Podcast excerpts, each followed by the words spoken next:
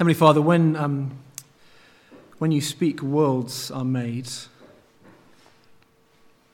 When you speak, lives are transformed. Uh, so we pray this morning as we consider this one verse, this verse about acceptance, we pray that you would speak and you would change us. And we pray these things in Jesus' name. Amen. When we, um, when we talk about ideas of acceptance or, or welcome um, in our world at the moment, um, it seems to me there are two perhaps equal and opposite places that our culture goes to, that our culture slips into. Um, it's very much an all or nothing world, so it's all on one side. You welcome me, then you accept me. You completely, wholeheartedly must accept everything about me. I'm just doing me, uh, and if you don't welcome or accept me, then you're not accepting the real me. You're not allowed to question any as- aspect of that as, as you welcome me. If you disagree with me, then you're not accepting the real me. It's not authentic. That, that's one side, that's this side. The other side is over here, which says, well, it's nothing. So it's all or it's nothing. That is, it's cancel culture. Our culture doesn't accept people because of what they believe or say or who they are a particular thing about them. Maybe it's your past or your background or your skin color or your privileges or, or something that you hold to or adhere to or you believe or you say. We talked last week about something of the, um, the emotional, polarized nature of our culture at the moment, of, of public discourse. So we don't, we're not able to engage very well with ideas that we don't like. We don't learn and grow and nuance and sharpen our thinking, but we're fragile, and so we mute people, or we unfollow people, or we cancel people, or we deplatform them. I've seen friends and family on Facebook who have been friends for many years who have fallen out about something small, um, and it's kind of game over. 15 years of friendship down the drain.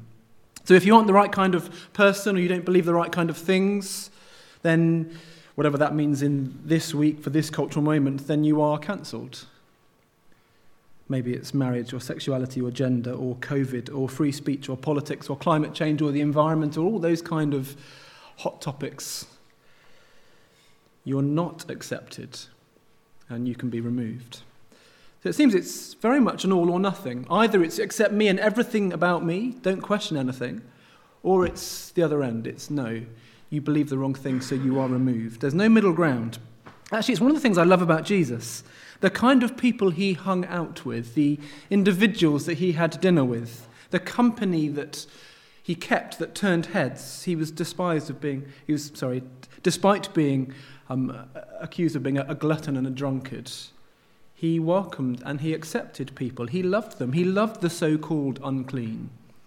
Think of the traitorous tax collectors in league with the Romans, deceitful and disloyal. Or think of the, the prostitutes or the adulterous or those seen as religiously or, or racially impure, the unrighteous, those who knew they needed a doctor. And he welcomed them, and yet his presence didn't leave them unchanged. Isn't that striking? Think of Zacchaeus. Come down from the tree, Zacchaeus. I'm going to have dinner with you, Zacchaeus. And then Zacchaeus ends up paying back and restoring more than he had to in terms of Old Testament law, more than he needed to. Jesus welcomes and accepts him, and he's transformed. Think of the unnamed woman caught in adultery in John's Gospel, and gently Jesus says, Well, I don't condemn you, but go away and sin no more. I guess we don't have to stay in the pages of Scripture either, do we? That will be many of our own experiences. Jesus welcomes us and accepts us in the midst of the, the mess and the mayhem and the muddle, and he loves us. But he loves us too much to let us stay where we are. Tangled up in our own self and our own sins and our own shortcomings and sufferings. And he accepts us, but in such a way that we're not left unchanged. He knows you better than you do. He loves you more than you do. And so he won't leave you where you are. And I think that must be something of our background for our verse for today. It comes from Paul's letter to the Romans. It's a long letter. Um, Paul had never met the church in Rome. He's not visited them before, but he's heard, he's heard all about them. And after 11 chapters of kind of beautiful, slow, passionate working through the gospel, he says, Look, everyone's guilty before God, and yet the good news of is, is for everybody. It's sins forgiven, it's reconciliation, it's Jesus for you, whoever you are. And he zooms in in 12 to 16 on some of their wobbles and their struggles, and one of which, it seems, as it was common at the time, division in the church family. Um, we talked a bit about it in our first sermon from this series. Remember in Galatia, where you have Peter stopping eating with the Gentile believers. We thought a bit about it last term as well in Ephesians. What does a local church look like when you've got these historic enemies who are now in the same room together? And not just in the same room, but committed to each other, loving each other, for each other. What does mealtime look like when your identity has been tied up in who you eat with and what you eat? And suddenly you can eat with anybody and you can eat whatever you like. So in Rome, it seems there's this big discussion going on about food sacrificed to idols. Um, it's particularly there in chapters kind of 13 and 14, particularly. You go to the market, you buy some meat, and lots of it will have been slaughtered in kind of pagan temple, in religious rituals. And the majority are saying, and Paul says they're right, well, food sacrificed to idols are nothing, because idols are nothing. They don't matter because Jesus is Lord. He trumps them. He is bigger. Any pseudo power that they have is nothing compared to him. So you can eat the food. But then this is a striking thing. He says, the weak and he's not saying weak in a pejorative way, he's saying weak as in a kind of tender conscience. Those who are struggling to tuck into meat now, well, you need to look after them. I mean, think of it it's, it's warm, it's summer, we're outside, it's barbecue time for church. Elizabeth has done her thing. We're all queuing up, everyone else is enjoying themselves, you've got plates overflowing. It's great. And then there's just a group there, they can't bring themselves to tuck in. They've They've never eaten food like that before. That's never been a thing for them. They've never been allowed to. They've always been so careful. They've always been so meticulous. Probably it's to do with convictions about what's clean and what's unclean from their Jewish background. And cleanness in Romans seems to be to do with diet and to do with days. Diet, what could or could not be eaten. Days would be special seasons, special days of, of kind of worship for the Lord. Foods that you've never been able to eat that you now can. Days where you've never been able to do what you wanted but you now can. You've always observed and celebrated something on those days. And Paul's conclusion is really relevant. He says, In your in love, use your gospel freedom to serve others. I'll say that again. In love, use your gospel freedom to serve others.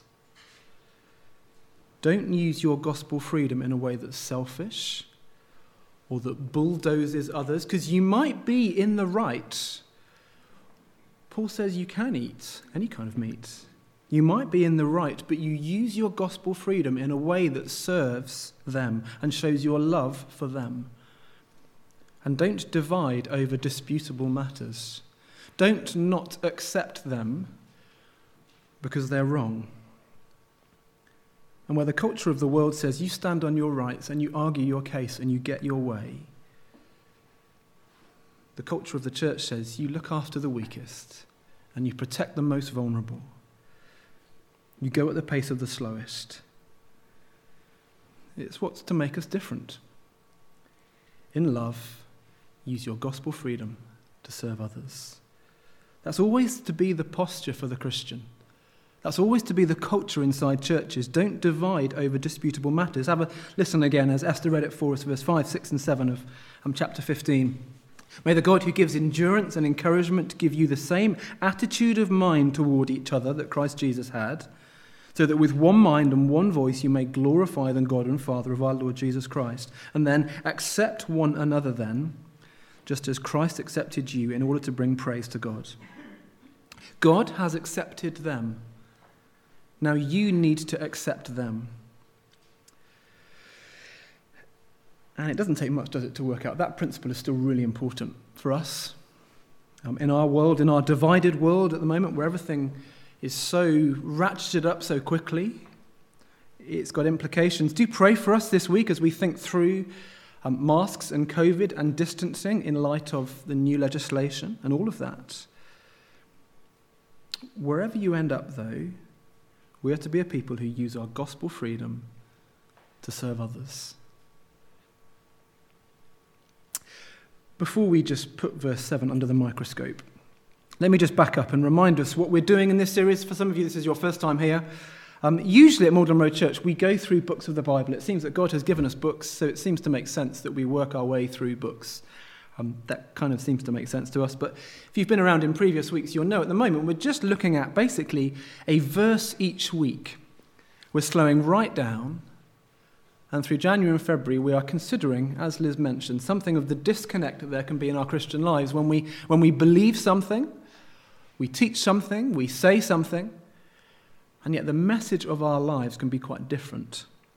There's a disconnect between what we stand for and then what we do through the week, or the way that we treat people. The message of our lives doesn't match up to the message of our mouths. So we can say, our oh, God's mercy is such an amazing thing, isn't it? and then we're not merciful with each other. Or we can say, I love grace. I, I just love receiving grace from the Lord, and then we're not gracious in the way that we respond to people who we don't like, or who frustrate us, or who disagree with us. And we kind of forget who we now are. So we've said this muscle memory kicks in, and we do it the way we've always done it. And it becomes about self, about me, and about what I think. And it's as if we're still in Adam rather than being in Christ. It's as if we're still living for the flesh rather than living for Christ. And again, if you've been here, you might remember um, this slightly silly example of a, of a celebrity who's gone vegan for 2022. And then it all goes wrong in April because they go to a particular restaurant because it's their birthday and they always have a milkshake and fries and a steak. And they sit down in the restaurant with their family and muscle memory kicks in and they have ach, a milkshake and fries and a steak. They don't even notice. They've not realized. They've not realized they're a vegan now. And we kind of roll our eyes at them and think, oh, I would never do that. I mean, that's, that's just stupid. I mean, how could you forget that? And then you look back at last week and you think, how did I treat that person? Ach, what I said about them, or what I thought about them, or what I did to them, even. And we forget that we're new people now. And it's as if we're sat in the restaurant eating steak when, we, when we're a new person. It's as if we've forgotten who we now are and we're living the old life again. And thankfully, the Lord doesn't roll his eyes at us. Come with me to 15, verse 7. Let's zoom in. As we last time, we're going to break it up into smaller sections and we're going to kind of marinade on each section, if you like. Just chew it over, reflect upon it, think about some of the implications for us. You'll see the verse splits into three. It's accept one another then, just as Christ accepted you, in order to bring praise to God. So accept one another, just as Christ accepted you, in order to bring praise to God. We're going to start, sorry for the vegan illustration, we're going to start with the meat in the middle, though. We're going to go for just as Christ accepted you initially. That really is the kind of foundation for the command. That's what it all hangs off. So we're going to go there first. Hopefully, you can see that on the slide. I don't know how you're doing at the moment, but hear this, please. If you are a believer this morning, if you are trusting Jesus, however imperfectly, however falteringly, then he accepts you. He lovingly accepts you. He welcomes you if you're a believer. He, not on the basis of anything that you've done, but simply because of his own love for you. Nothing that you bring to the party, you can't be there because, oh, look at, my, look at my family heritage, five generations of churchgoers, or look at my financial status, look how much we give to the church, or look how much we serve at church, or look at my political views, or my skin colour, or my gender, or background, or education, or preferences, or personality, or how long I've been a Christian, or how much I've prayed this week, or what kind of education you have or don't have, or how holy people think you are. Nothing like that. He doesn't accept you for your track record. And He accepts you even though He knows you better than you know yourself. He knows the reality and the depths of your dysfunction and my dysfunction. He knows the, the depths of our sin and our selfishness and our suffering. He knows the reality of the depths of our self deceit and the lies that we tell ourselves, we try and help ourselves to believe, and, and yet He welcomes us. Arms open wide, smile on His face.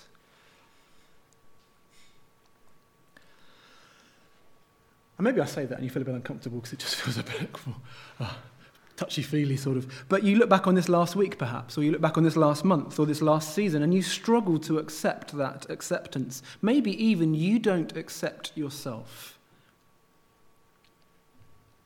You think maybe it's one sin too many, one sin too big, too many skeletons in my closet, too much baggage, too much background, too much of a wandering heart, too many doubts, too much up and down, too lukewarm. And he says, I accept you. Maybe you've always struggled to accept his acceptance. I've listened to um, the 19th century Baptist minister Spurgeon speaking on this verse. I love this. He says, Christ did not receive us because we were perfect, because he could see no fault in us, because he hoped to gain something at our hands. Ah, no. But in loving condescension, covering our faults and seeking our good, he welcomed us to his heart. Okay, so that's the first point. That's the middle of the verse. Just as Christ accepted you, you are accepted. Let's go back to the start of the verse now. And so accept one another then. Because he's accepted us, so we, as the body of Christ, are to be a community that accepts others and that welcomes them. Again, that doesn't mean that we don't challenge or critique or disagree. As we've said, Jesus encountered people and he welcomed them and he loved them and he accepted them, but he loved them too much to leave them where they were. He knows that we are not finished. He knows that God is at work in us, changing us and transforming us patiently conforming us more into the likeness of Jesus. But it does mean that people know they're valued and accepted and loved. As Christians, we are to be a people who accept others. Do you know, I'm not sure that those outside the church would believe that often from what they see as they look at us.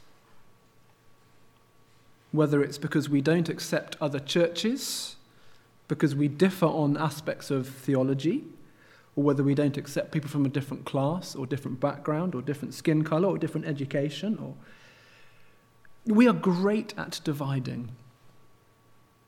Christians are brilliant at it. It's almost like we're known for it. There was a man walking in the woods one day,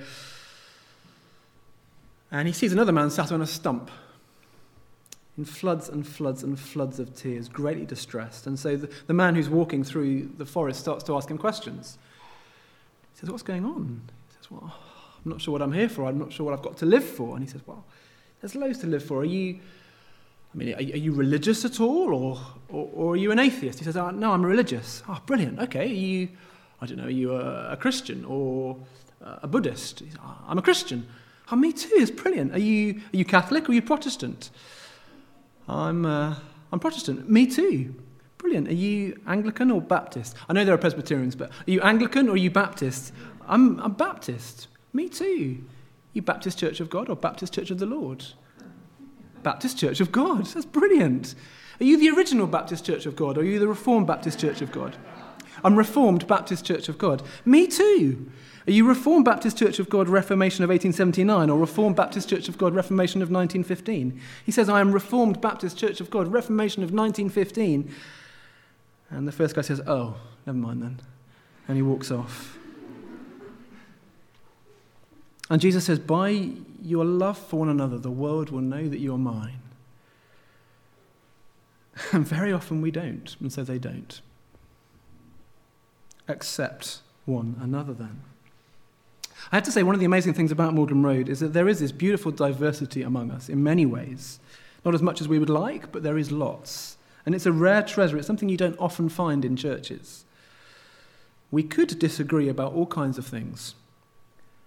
And maybe in conversation we do, and that's okay. It doesn't mean we don't ignore the th- kind of things that we disagree over or don't talk about them, but they're secondary, they're not front and centre, they're not the things that we divide over. So in this room, and in other rooms, I guess, and at home even, um, you will find a breadth of opinion on all kinds of things, a breadth of preferences when it comes to Bible translation. Some of you are sat there with ESV, some of you are sat there on NIV, some of you are sat there on Facebook, we can see you. Um, but, but, there will be differences in terms of the Bible translation that we, we care about. We, we care about that passionately, and that's okay. There'll be differences in terms of charismatic gifts. There'll be a kind of spectrum among us. There will be differences in terms of our understanding of the role of women in church. There will be differences in terms of our preferred type of music in church, or the best or most biblical type of church government, or the best or most biblical type of baptism, or indeed feelings about how the government has mishandled the last 24 months, or handled the last 24 months. But we know something of how Jesus has accepted us, and loved us, and welcomed us. And I hear from folk who come and visit that as people kind of try us out, even if they don't stick around, they feel accepted and welcomed. I love that. At least that's the feedback that gets to me. Maybe people are just being kind. But they feel valued as they come and try us out. And that's fine for them to go elsewhere. There are other great churches in Oxford. And I say this to myself as I say it to you let's keep welcoming, let's keep accepting, let's keep loving people well, because it can be exhausting. But let's keep knowing that we have been accepted by Christ. And so we then love and welcome and accept others as Christ has accepted us. It's easy to pull back, it's easy to keep your distance. And being in Oxford, we might only have people for a time. We might just know them for a year or two or three or five. And yet, let's keep loving and pouring into them that we might then send them on to the Lord's kingdom elsewhere. Love them while we have them. Why do we do this? We do this because of the final bit of the verse, in order to bring praise to God. Accept one another then, just as Christ accepted you, in order to bring praise to God. So we have been accepted by Jesus, and so we accept people in that way. Why? So God is glorified, so he is praised. Paul's goal is never a kind of PR stunt or, I don't know, wanting good human relations or sort of a diversity drive or something. His ultimate aim, his goal, is that the glory of God will be displayed, that God will be praised because of the way that they accept each other. That is his ultimate aim, that the greatness of God will be seen in kind of glorious technicolor. He's already said, actually, back in the end of chapter 11, if you know Romans at all, that of God. All things are from him and through him and to him. It, it is all for him, whether our little lives and the stuff we do day by day and each little sec- second of each day, or actually as a church gathering, as the way the church communicates and lives together, whether people are welcomed and accepted. It all serves this bigger purpose of being for him, from him, through him, to him, that he's glorified. I was reflecting this week on that, and it seems to me we mustn't we mustn't ignore the flip side of that. When we are not welcoming, when we are not accepting, when we're not loving people, when the church is cliquey or judgmental or hypocritical or divided, or when people feel bulldozed or taken advantage of or ignored, when people come along and feel excluded, then there's something else being communicated and our actions are telling a different story, and God is not glorified and not praised. It seems to me that really matters.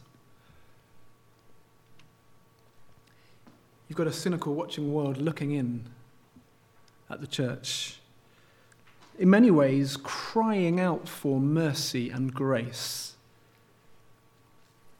And yet they look at churches so often and kind of roll their eyes and go, well, there you know, I knew it. That's, that's just the church like every other human institution. They have nothing to offer us. And yet, it's our prayer that as we are countercultural, as we love and welcome and accept, people will indeed bring their praise to God because they see something of what He is like. They see something of the acceptance that we have received, and so the acceptance that we then pour out. They look at us, they receive our welcome, and so they see something of Him and His welcome. And that is countercultural. That is very different from our world at the moment. The welcome, acceptance, and love that leads to God being glorified points to something bigger. As we welcome and accept and love, and as God is glorified in our little church here in East Oxford, so that points ahead to something to come. Just a glimpse, just a taster. Have a listen to where it's all going to go. And here we'll finish. Listen to this. After this, I looked, and there before me was a great multitude that no one could count, from every nation and tribe and people and language, standing before the throne and before the Lamb. And they were wearing white robes and were holding palm branches in their hands. And they cried out in a loud voice Salvation belongs to our God, who sits on the throne, and to the Lamb.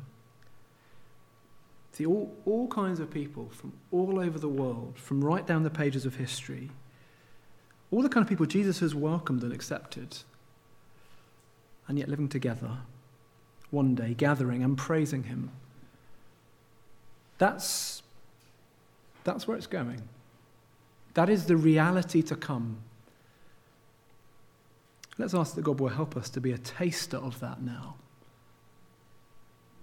Let me pray.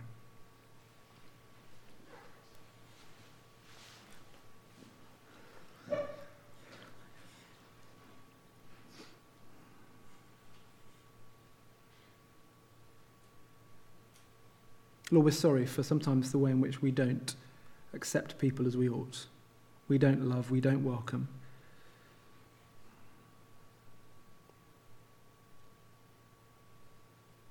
We're sorry even for ways we've done that in the last week.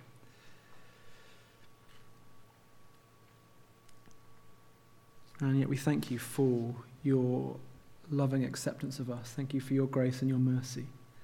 Thank you for your generosity. Thank you for your patience.